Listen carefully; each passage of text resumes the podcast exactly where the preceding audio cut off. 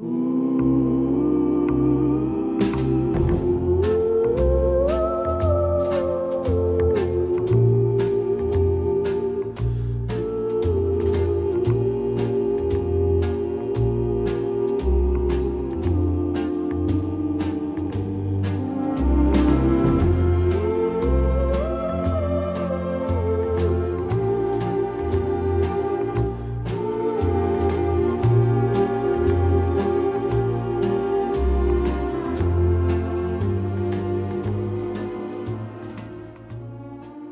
Dobrý večer, naši milí, buďte vítáni. Kolikátá, že to je hodina? 119.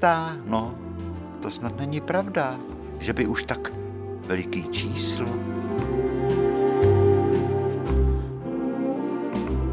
Umíš, Žando, vůbec do 119 počítat, papoušku? Nemrač se na mě.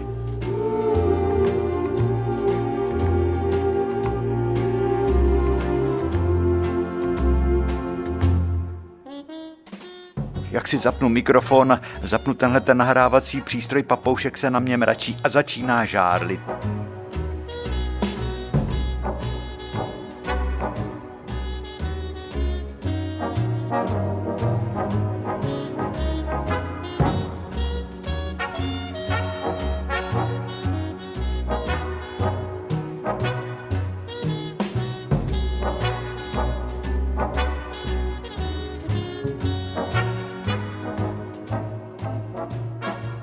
Když jsme se naučili počítat do deseti, jak jsme tak rádi počítávali. A vzpomínáte si, jak naše generace se musela učit německy? V protektorátu Böhmen und Mähren. A kdo, když chceš umět německy, tak strč hlavu pod necky. Ale to nefungovalo.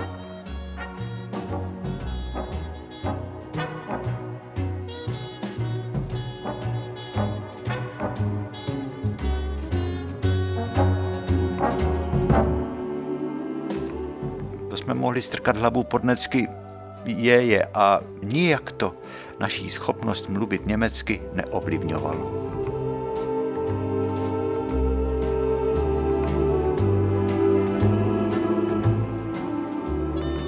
Jo, tak jsme to dopracovali, Žando.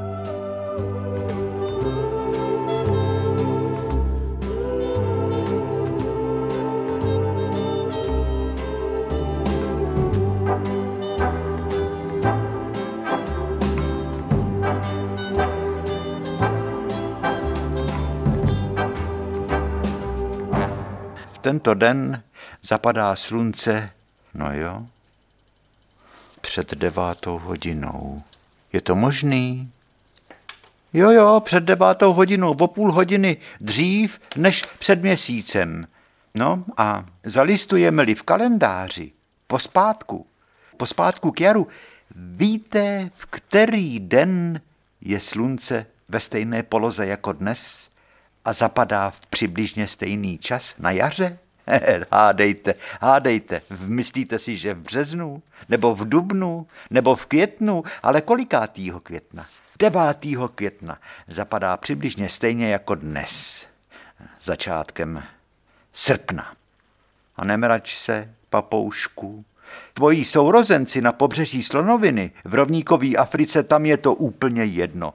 Tam je den stejně dlouhý, jak, jak na jaře, tak na podzim, tak v zimě, v létě. To je zajímavý. No jistě, to vlastně vám nic neříkáme novýho, protože o mechanice sluneční soustavy se už učí děti ve školách. No a za měsíc v tuto dobu, začátkem září, už bude slunce zapadat ještě o hodinu dřív, v 8 večer. A to odpovídá zase západům slunce z začátku dubna.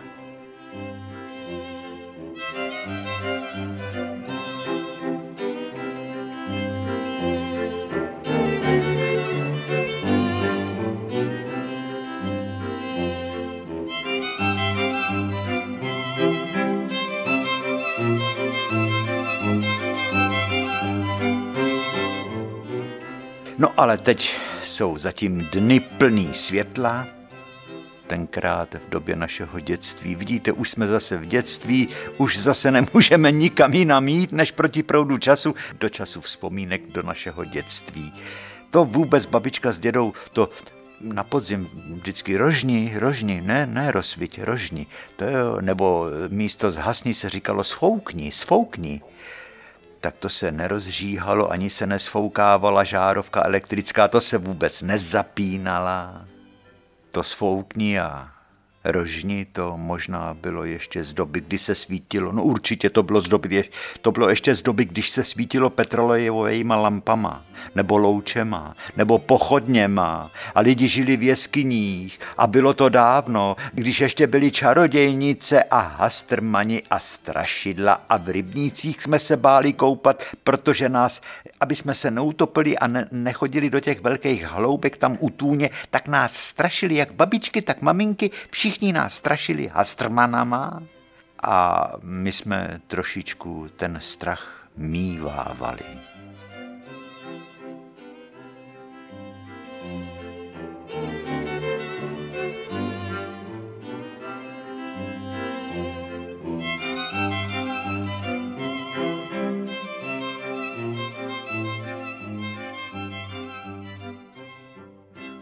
Ale přesto voda byla jako kafe a my jsme závodili na neckách.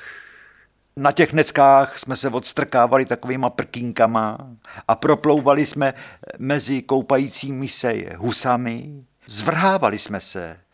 A když jsme se plácali ve vodě, tak husáci na nás útočili a měli otevřený zobáky jako takový veliký kleště, krk vstyčený jako tělo hada, kobra připravená k útoku a z toho zobáku jazyk sykot.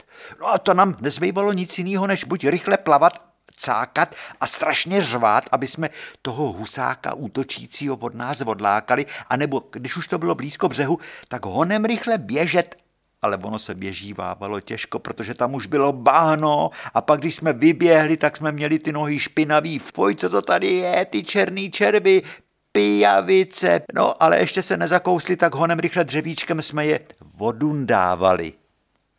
Sundavali. Ale my jsme říkali vodundávali.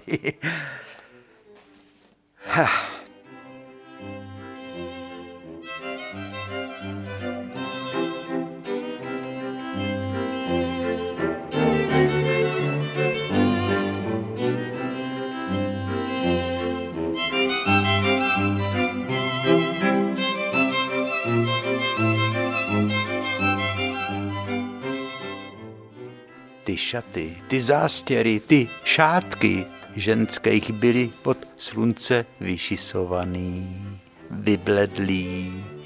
To byly šaty na všední den a jenom hlavně, že byly čistě vypraný a čistě záplatama vyspravený.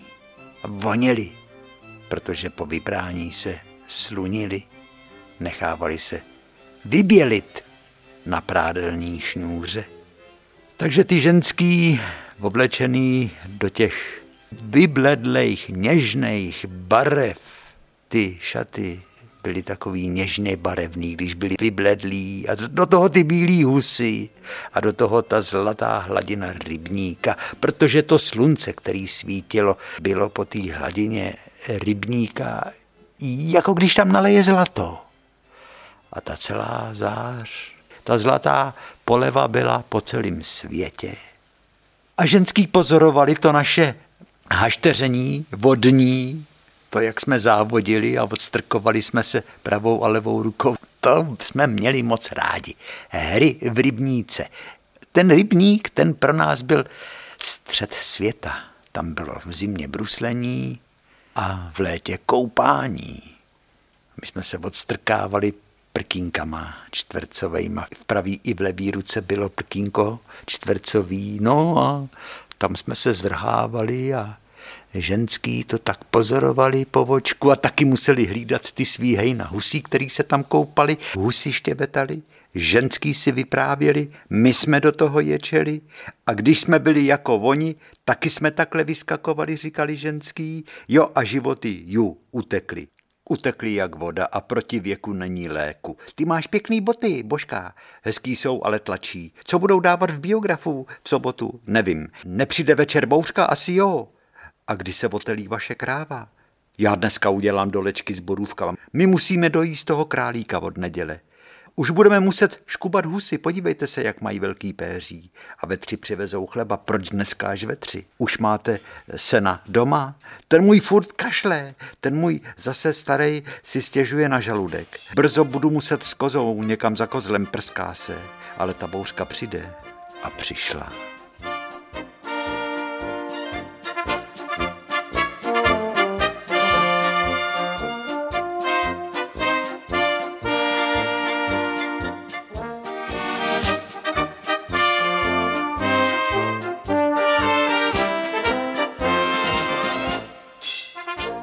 Starosti. A oni ty ženský tak mohouřili oči, když stáli na té hrázi. Mohouřili oči před tou září toho slunce. Ta zář, jak jsem řekl, byla jako tekutý zlato rozlitá po celém rybníku a po celém světě. A to píchalo do očí. To slastný léto vrcholilo a naše dětství taky a pak už jsem nikdy takovou radost u rybníka neprožil jako tenkrát, když jsme závodili na těch neckách. A ten den ještě z dálky začalo se vozejvat volání. Ženský, ženský, půjdem tancovat, půjdem tancovat. A najednou se každá ženská rozchechtala, protože to přicházel fanouš. No, on byl kluk jak hora, zastal práci skoro každou posílali ho pro mlíko, pro chleba. A v ten fanouš, ten Franta Pertloic zrovna taky přiháněl svoje malý hejníčko husí k rybníků. Tancovat, tancovat, ženský půjdem tancovat, on to říkal tak strašně rychle že všem ženským při té představě, že by se měli roztancovat na hrázi rybníka z červenaly tváře i uši, tancovat.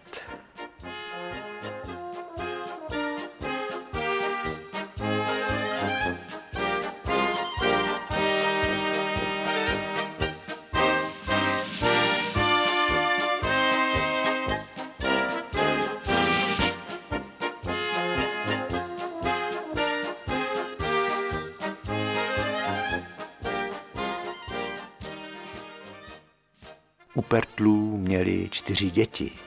Ani do školy ty děti Pertlovic neposílali. Máňu Boženu, Frantu a Pepíka. Ty děti nikdy nikomu neublížili a lidi nikdy neublížili jim. To byly děti boží a každý se k ním patřičně choval. Nepovyšoval se nad ně. Brali je tak, jako se bere když slunce ráno vychází, večer zapadá, nebo když se strhne bouřka. Bral je tak, jako když jsou součástí každodenního života.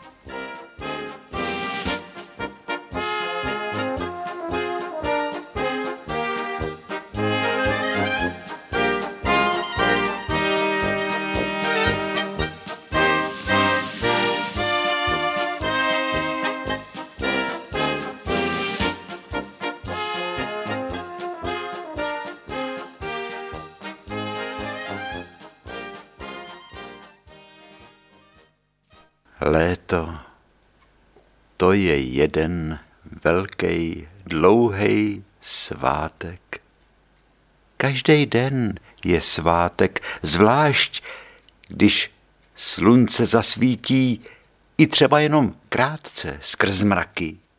Máme záda rozpálený, že večer hycujou a kolikrát nám maminky musí dávat na ty opálený záda v obklady. A hlavně noste čepice, ať nedostanete úpal, vy rošťáci.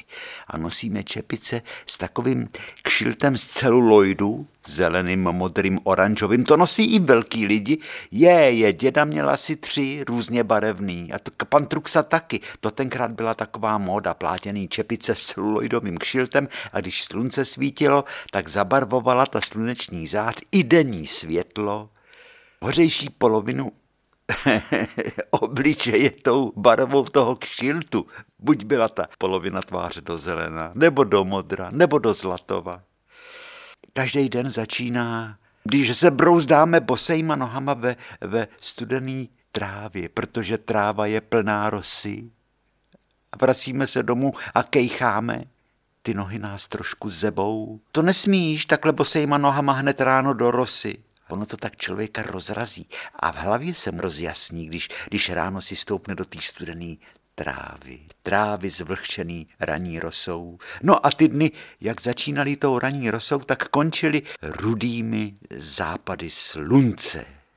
A když se přihnali bouřky a rozesely po krajině bílý kuličky krup, a když ty kroupy nebyly moc velký, netloukli, neničili, jen tak ochladili a ozdobili svět, tak všecky děti najednou vyběhly ven z domů a volali, schodili nám z nebe zmrzlinu.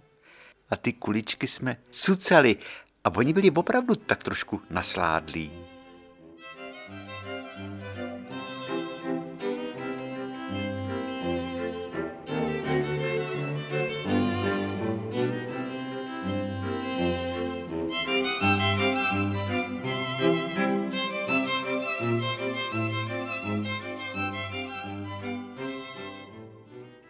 Sousedi ukazovali na černou oblohu na západě, kde se Berounka stáčí pod hradem Tejřov směrem k Rostokům. Tam se vždycky v tom koutě, jak tomu říkali, kozí roh, tam se ty mraky zcukly a to bylo černo. Tam v té černotě, tam to nevypadá dobře, říkali veliký lidi a měli vrázky na čelech. Když v těch černých mracích se zavlnili světle žlutavý pruhy od zhora dolů, tak hospodářům se smutněli oči ještě víc a říkali, tam už asi budou mít sklizeno, tam už je požních, tam kroupy všecko rozmlátí. To se dalo poznat, takový mrak, který byl plný krup. On byl takovej bělavej, hrozitánsky, byl černý nejdřív a potom zesvětlal do žlutava. Taková zlověstná, jedovatá žluť to byla. No a tam mlátili kroupy.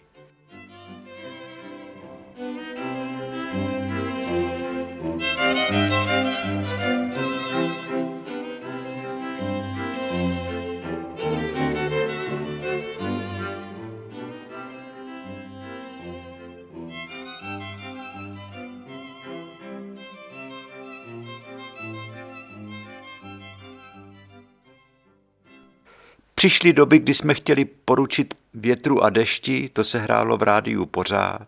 Poručíme větru dešti a ti zkušení sedláci se smáli a říkali houby, poručíme větru dešti. To je pícha lidská, která chce poručit všem, všemu, lidem, kdy mají rodit kravám, kdy mají mít mlíko a kdy se mají telit, polím, kdy mají dávat obilí, rybám v rybnících chtí poručit, kdy mají být větší, kdy mají narůst nejrychlejš.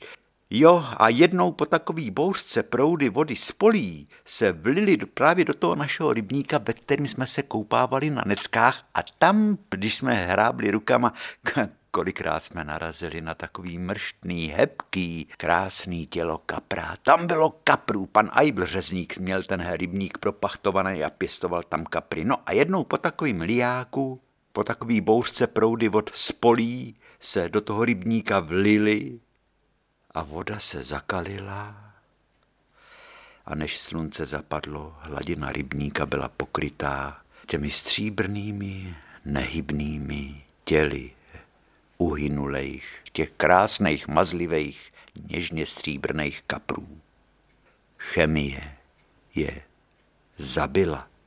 To chemický hnojivo, ten silný prch z pláž a z povrchu polí, všechen jed natek do rybníka a dodnes vidím našeho řezníka pana Aibla, jak v té řeznický zástěře on odešel od pultu, je ten když pek fašírku ve čtvrtek odpoledne, vůně pečený fašírky zaplavovala celý kraj, to i ve všetatech. Lidi vycházeli před, před dům a volizovali se, říkali, Ajbl v Pavlíkovské, Ajbl peče fašírku, to tam zajeď na kole pro čtvrt kila. Chudák tentokrát pan Ajbl, bezbranej, hlavu měl smutkem skloněnou a říkal, já jsem je měl tak rád. A teď je po nich.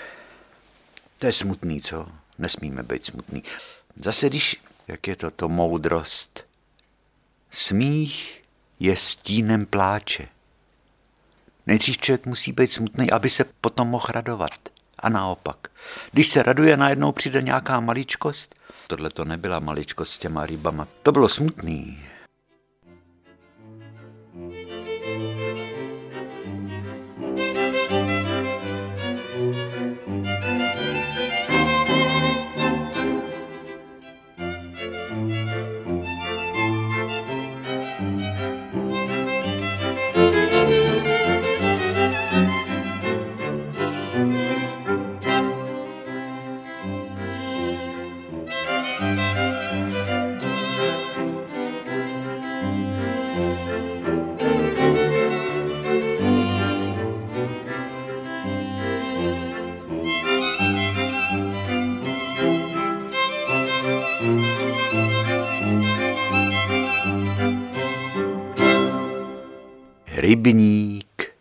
Rybník a ten zvláštní život kolem něj. Plaštovky, když lítali nízko nad hladinou vody, tak lidi říkali, a to bude pršet, to bude pršet. Žaninko, ty zpíváš ale špatně, udělej to líp. Je venku a povídá si s ptáčkama, viď? Ptáčkovi už nespívají tak jako dřív na jaře. No a tak jo, do třech dnů určitě zapršelo. Kdežto když vlaštovky lítaly vysoko, tak se říkalo, a bude hezky. Ty vlaštovky lítaly nízko, protože mouchy nad hladinou rybníka se držely nízko. A oni tam měli, ty vlaštovky tam měli, měli potravu. A ženský v tom hloučku jednak koukali, jak se jejich husy koupou a jednak si pořád měli co povídat a skoro s každou ženskou přišel k rybníku pejsek.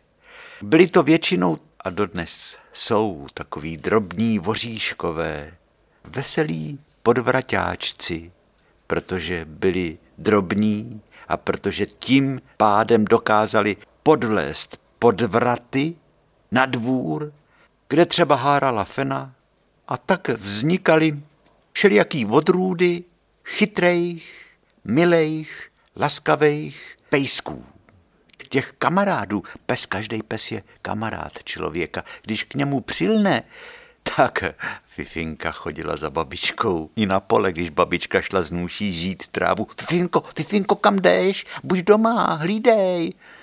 Fifinka se chvilku vrátila, kousek šla zpátky, koukala se hlavu na stranu. No a potom, když viděla, že babička se nekouká šup, šup, už zase šla s ní.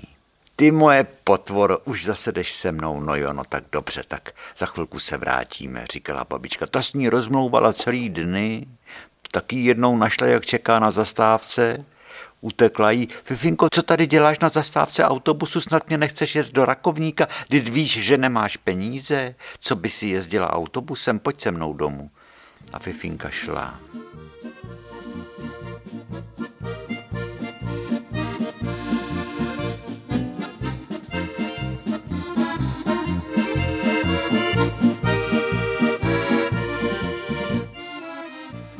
No jo, ale podvraťáčci to byli. No a tak vznikaly takový ty všelijaký směsi. To byla směs pavlíkovská. Když se ty pejskové tak jako promíchávali mezi sebou. Směs pavlíkovská, směs všetacká, směs oujezdská, ale protože ty pejsci byli tak mazaný a chodili na zálety i do vedlejších vsí, tak se to všecko prokřížilo a byli to buď krátkosrstí nebo i huňatí, jedno i více barevní pejsci, hladký čumáčky měli, aby bylo dobře vidět do očí. Z očí každýho pejska se dali vyčíst myšlenky, pocity, psí radosti i strachy, štěstí i smutky.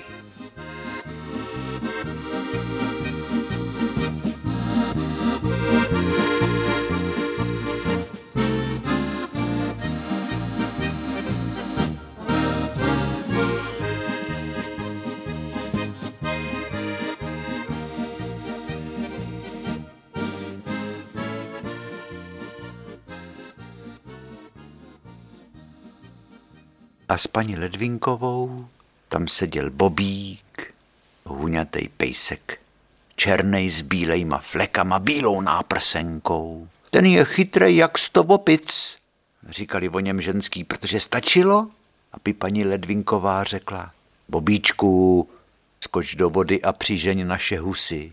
A Bobík zvednul hlavu. Teďko se ty oči paní Ledvinkový a toho Bobíka setkali. Bobík se volíz a šup už byl ve vodě a věděl přesně, ke kterému hejnu husí má doplavat a který má vyhnat na břeh, protože paní Ledvinková už musela jít domů vařit v oběd. No a ty husy vždycky, jak byly promíchaný v tom v té vodě, tak se vždycky to hejno husí dalo dohromady kolem velký husy. Letošní housata už byly veliký, pěkný. Paní Ledvinková Bobíka odměnila, vždycky měla něco dobrýho v kapse zástěry. Bobík to schrupnul, volí se, oklepal se, ženský křičeli, ty nás všecky scákáš. A smáli se. My jsme tam závodili na těch neckách a husy kejhali a jilmi na hrázi rybníka jejich listí šumělo, na druhé straně se klonili větve smutečných vrb. A na břehu byla vytažená loďka, kterou soused pan Hamous pro nás děti udělal, aby jsme měli se na čem vozit. A kolem rybníka byly patníky, protože tam vedla silnice a po silnici jezdili vozy a když jel traktor, tak to nám lezli oči z důlků nad tou krásou. A to nemluvím o tom, když byl zrovna čtvrtek a sentinel z rakovnického pivováru přivážel sudy piva. Sentinel, s, s, s, s, s, to harašilo a syčelo a kouřilo se z toho. To jsme kolikrát, Sentinel jede, už jede, už jede. My honem rychle jsme veslovali ke břehu, aby jsme mohli vyskočit z těch necek a utíkat k silnici a kouknout se na Sentinel zblízka. To byl svět tak krásný v době našeho dětství.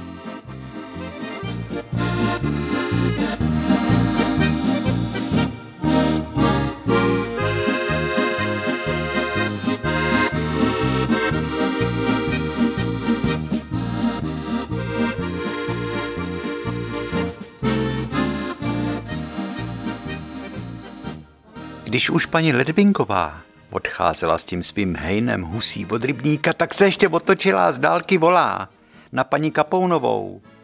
Mářo, ta naše kočka má zase s tím vaším kocourem koťata. Pět. A to je nadělení. My taky máme tolik koček. Co s tím uděláme?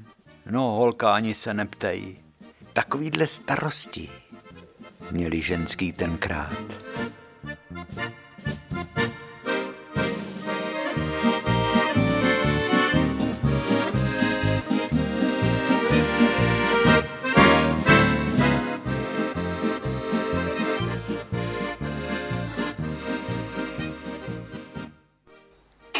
Pejsci vesnický, pejsci městský. Žaninko, ty tam zase snad už nezvoníš na zvonec, ty opice. Pojď. Já si tě přitáhnu blíž, abych t- přes tebe měl kontrolu. Pejsci vesnický, pejsci městský, to by byla celá velká kapitola. Ta psí jména taky. Učistej chras se přece psí jména přidělujou podle abecedního pořádku. Jak se štěňata líhnou od A do Z. A naši známí mají vlčáka, čistokrevnýho, musel dostat jméno od písmene X. Je to Kser. Ksere, Irenka na něj volá Ksere. To zní divně, že jo?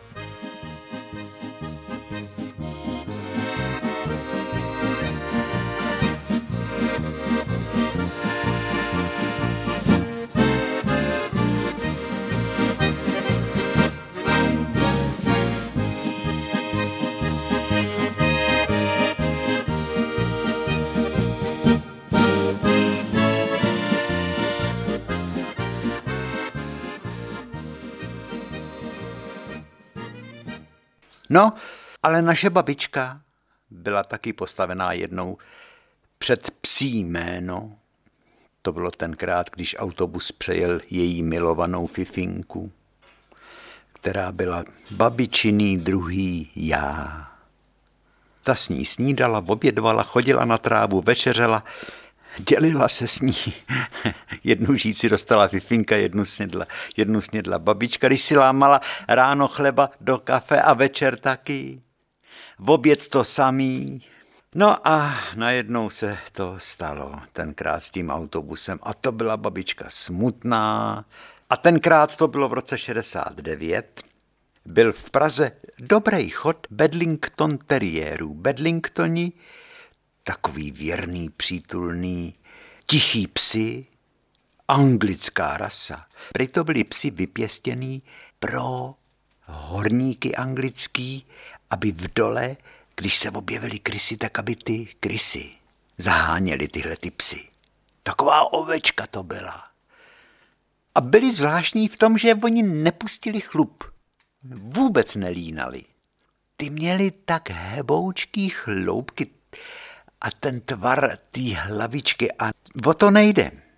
Jde o to, že ten námi přivezený pejsek, ten vám měl oči, temný jako úhle, moudrý, ale i šibalský.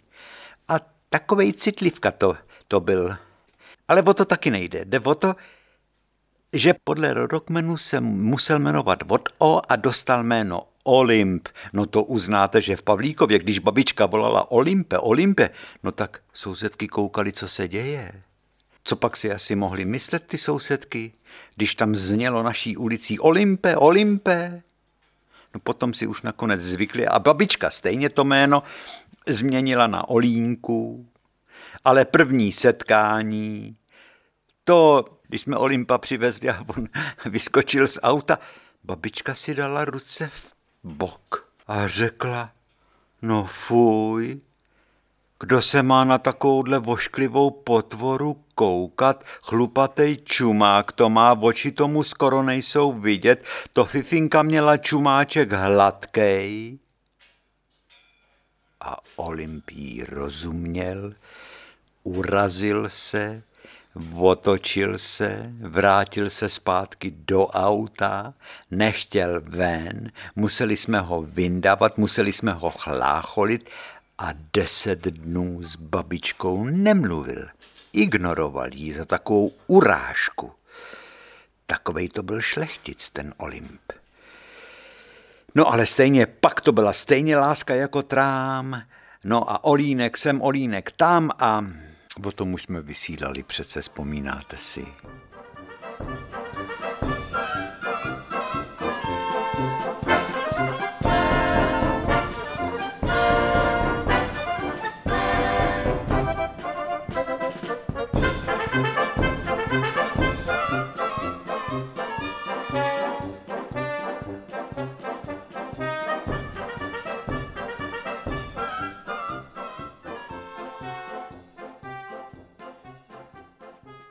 ale jedno z velmi nezvyklých men dostalo štěně, rostomilá směs, z pražský letný. Černý takovej drobek, rostomilej bobek. To štěně vrčelo a štěkalo. Vavra, vavra, vavra, vavra, vavra, vavra. Ano tak mu začali říkat vávra. Když tak pořád říkalo místo štěkání hav, hav, vávra, vávra. A vávra rost Vávra chodil na špacíry po letenských sadech s Milenou, s doktorkou filozofie. Zastavil se třeba u toho památného letenského kolotoče, kde se točívali koně potažený koňskou kůží a oči měli skleněný, tam, kde oko chybělo. Orchestrion tam ještě hrával, my jsme tam chodívávali tak rádi. Z akadémie jsme chodili kreslit letenský kolotoč. Orchestrion tam břinkal, celý svět při zvuku toho orchestrionu se jevil jako velikánský loutkový divadlo. A Vávra to všecko pozoroval. Když skleněný oko odpadlo, tak se nahradilo namalovaným vokem na kusu papíru nebo plechu. Ty koně, co měli dřív chlupy, tak už byli takový volisalí, kolik generací dětí na těch koních se točilo. A Vávra si to všecko nechal od Mileny, doktorky filozofie, vyprávět, jak to bylo dřív, za Rakouska Uherska, jak tam chodili rakouští oficíři se šavlema, s letenskýma a malostranskýma a staroměstskýma a vinohradskýma královské vinohrady k dámy, v kloboucích, dlouhých toaletách, to už je dávno pryč, ale teď už se píšou léta 90. a Vávra ze štěněte se stává normální velký pes, který se taky zamilovává a tu a tam skončí za křovým přiváben láskou nějaký milovaný feny a tak kolik teď asi běhá po letenských sadech potomků Vávry.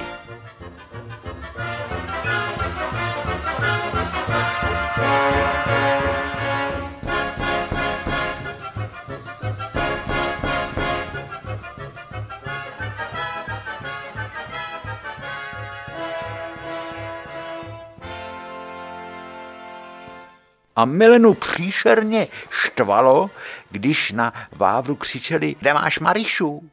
Už tě dali utrejch. Milena vždycky se naklonila k Vávrovi a říkala mu, Vávro, nech je, to jsou pubertáci, nevšímej si toho, jsou to pitomci. Ty seš přece chytrej pes. A Vávra všemu rozuměl, všemu díval se na svět moudře. No a jak jsem řekl, když potkal nějakou tu fenu, jak velký lidi říkali o mladých lidech. On se u ní nemodlil.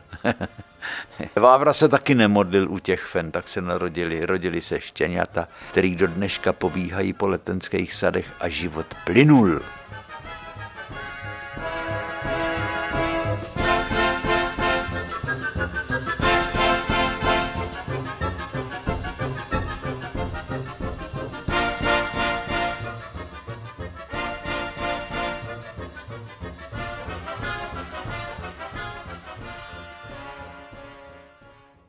I když Vávrovo jméno znělo zvláštně, protože kolem Vávry běhali psy, který měli jména vznešený. Ben, Bene, Bene, volali na jednoho. Bigu, Bigu, Alfrede, René, Luizo, Gino, Lumíre, Rudy, Mikuláši, Fíku, Bady, Donky, Violeto, Alberte, Tino, Sáro, Eny, Matyáši, Ksere, jak jsem říkal, Tome, Bule, Charloto. Ale taky tam chodil jeden pes, který se jmenoval Pivo, když paní Pepina z Hračan chtěla takovýmu kokrovi, ze kterým chodila na pivo černýmu volovi na Černínský náměstí. Naproti Loretě, kde tak hezky zněly loretánský zvonky. Pivode, s paní Pipinou, volali štamgasti. A kokr španěl pivo si se posadil pod stůl u černýho vola a věděl, že hned se objeví ruka vrchního a hned mu podám sklenici malého piva a on hned ji vypije skoro na jeden zátah a hned ten kokr dostal stejně dobrou náladu jako jeho dáma, která s ním do té hospody přišla.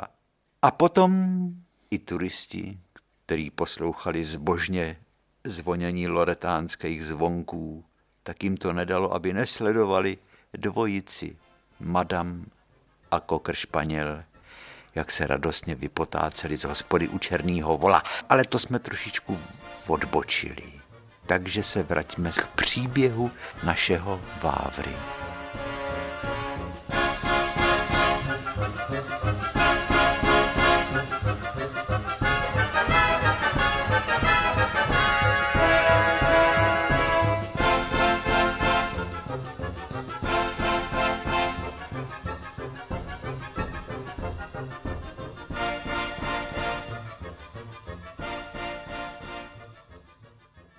Milena už neví, v kterým to bylo roce, ale prej strašně mrzlo, možná v roce 92 nebo 93. Na Mikuláše mrzlo, mrzlo a ona s Vávrou musela jít, protože ten Vávra chudák byl venčený ráno a byl venčený večer, až když Milena přišla z práce. A nebo když Pavel syn našel chvilku přes den zaskočit domů. A bylo to zvíře ukázněný, Vávra tedy. A přišel pátý prosinec, kdy chodili Mikuláši. A mrzlo jako když praští, jak se říká. A najednou nějaký čert, pitomej, hodil Vávrovi něco pod nohy a ozvala se strašná, ale strašná exploze, protože to byl dělbuch. Ten dělbuch vohlušil celou Veverkovou ulici. Vávra, chudinka, pejsek nejdřív skoprněl a pak, protože nebyl uvázaný, když byl kolem domu, sedal na zběsilej útěk. Nejdřív si Milena myslela, že utíká domů. Doma ho nenašla. A tak začalo zoufalý hledání Vávry po celý letný. Petr set i na kolo a hledal ho, kde se dalo, i dole v Holešovicích. Po Vávrovi ani vidu, ani slechu. Přišla Mikulášská noc. Přišel druhý den, třetí den, mrazy byly čím dál silnější. Vávra nikde, nikde, bez jídla, bez pití, v mrazech. Smutek, když se miláček pejsek ztratí. Co si počít? Zoufalství.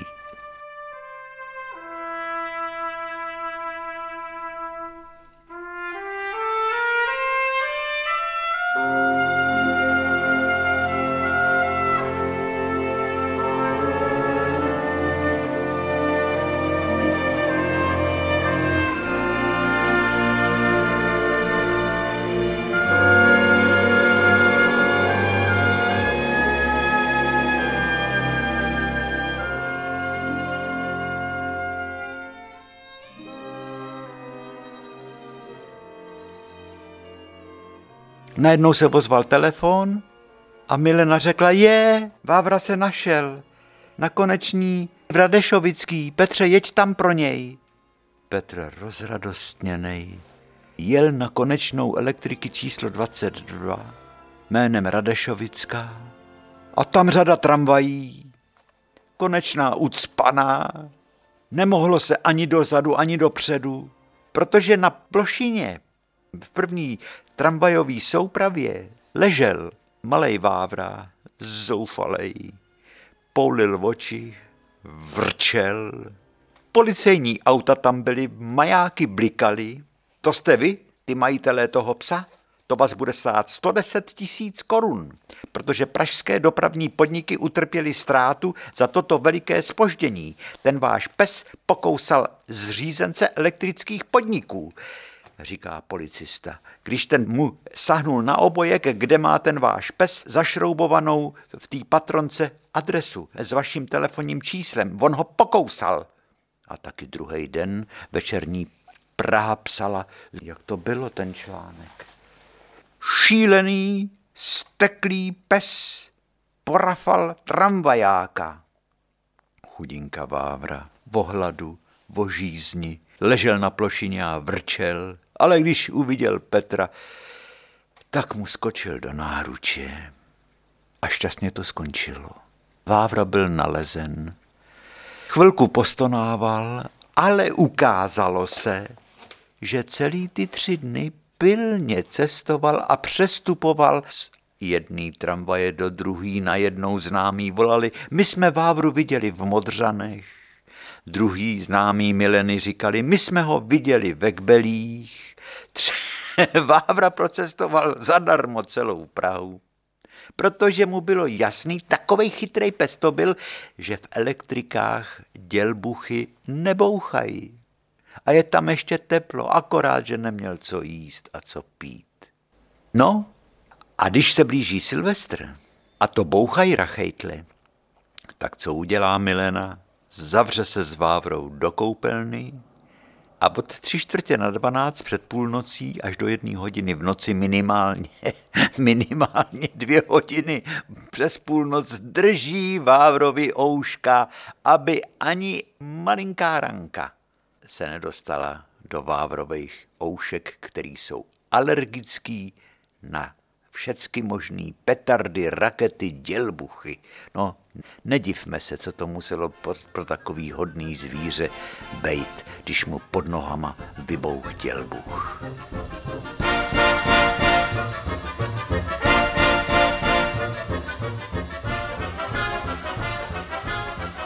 Šílené zvíře porafalo tramvajáka.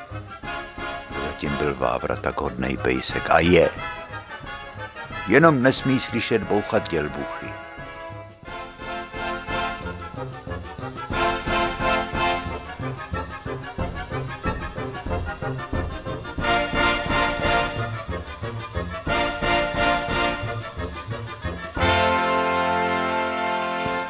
Taky jste takový rozjítřený, když po bouřce a slejváku, když se to přežene, tak celý svět zavoní. A já si pamatuju, že až i z druhého konce vsi, kde bylo zahradnictví u Franců, zavoněli až k nám do zabrány pařeniště, kde dorůstaly hlávkový saláty nebo řetkvičky a celery, hlavně celery a petržele a pivoňky a taky macešky. Macešek v zahradnictví u Franců byly celý záhony, protože macešek museli být vždycky veliký zásoby pro hroby. No a zavonili i kaštany, i lípy a kaštany, který už měli touto dobou veliký zelený pichlavý plody tak ty kaštany jsme u rybníka, jsme si vždycky našli placatý kámen a ty, ty kaštany jsme od ten kámen drhli a namáčeli jsme je ve vodě a oni tak chlupatili a byli takový heboučký a zlat, zlatý a byl to jako takový maličký tenisáček v kapse, který jsme tak rádi žmoulali a měli jsme takový pocit slasti.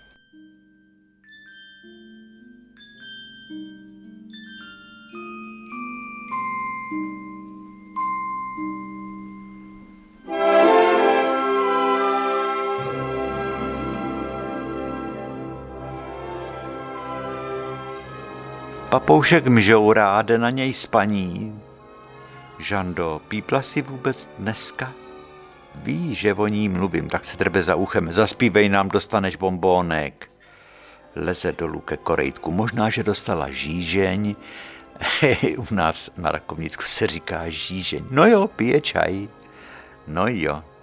To bych vám přál slyšet ty, ty zvuky toho zobáčku, jak Ona přímo takhle mlaská papoušek. Čas nestál, dny, týdny, měsíce a roky mizely v tom nekonečném propadlišti toho času a až teď, když už můžeme vidět konce našich cest, až teď, když se můžeme zamyslet nad tou cestou, který se říká život, tak si můžeme klidně říct, bylo nám souzeno žít i krásný čas.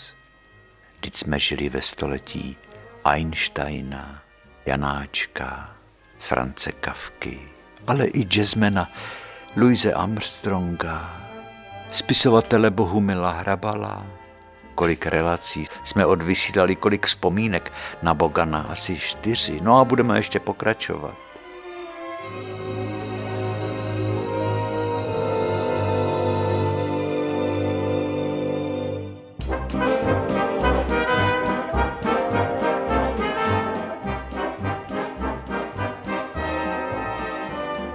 Díky tobě dobo, do níž jsme byli zrozeni.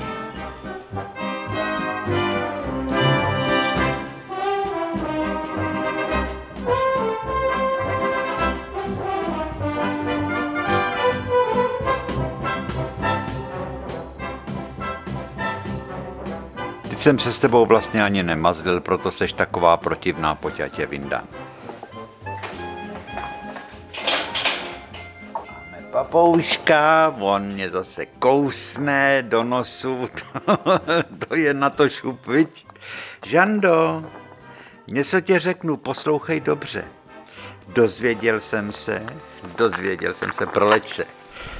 Tak, dozvěděl jsem se, že papoušek Sera Winstona Churchilla, toho slavného víš, který podepisoval na Jaltě se Stalinem a s prezidentem Rooseveltem tenkrát Jalská dohoda, ty to víš, znáš, Syra Winstona Churchilla. Tomu papouškovi je 108 let a je prej strašně protivný a ještě žije.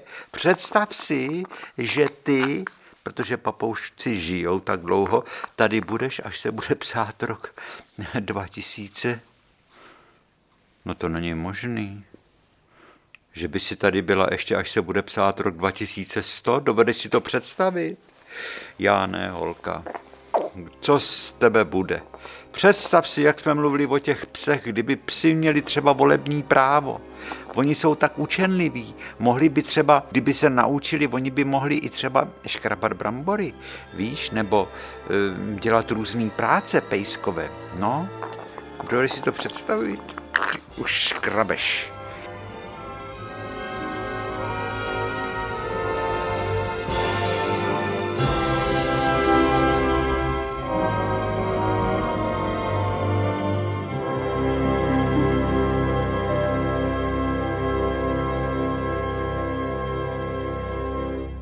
Je, teď jsem si vzpomněl, že minule jsme vám slíbili, že budeme pokračovat ve vyprávění o sousedech v Praze.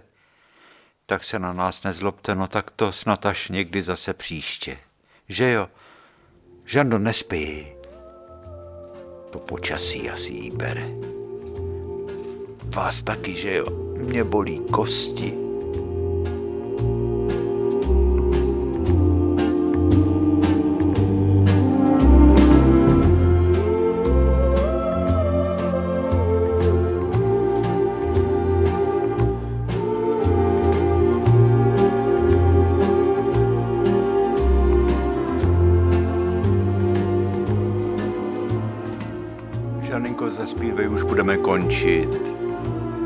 No tak.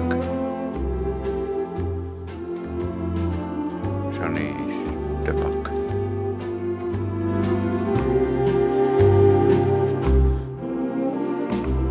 Už tě jde na dvanáctý rok.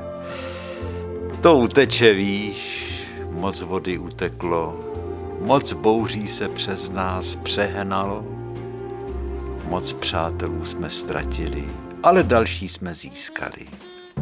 Tak, to bylo moudrý, viď? Kousneš mě nebo ne? Půjdeš do klece. Radši, než něco vyvedeš. Šup tam.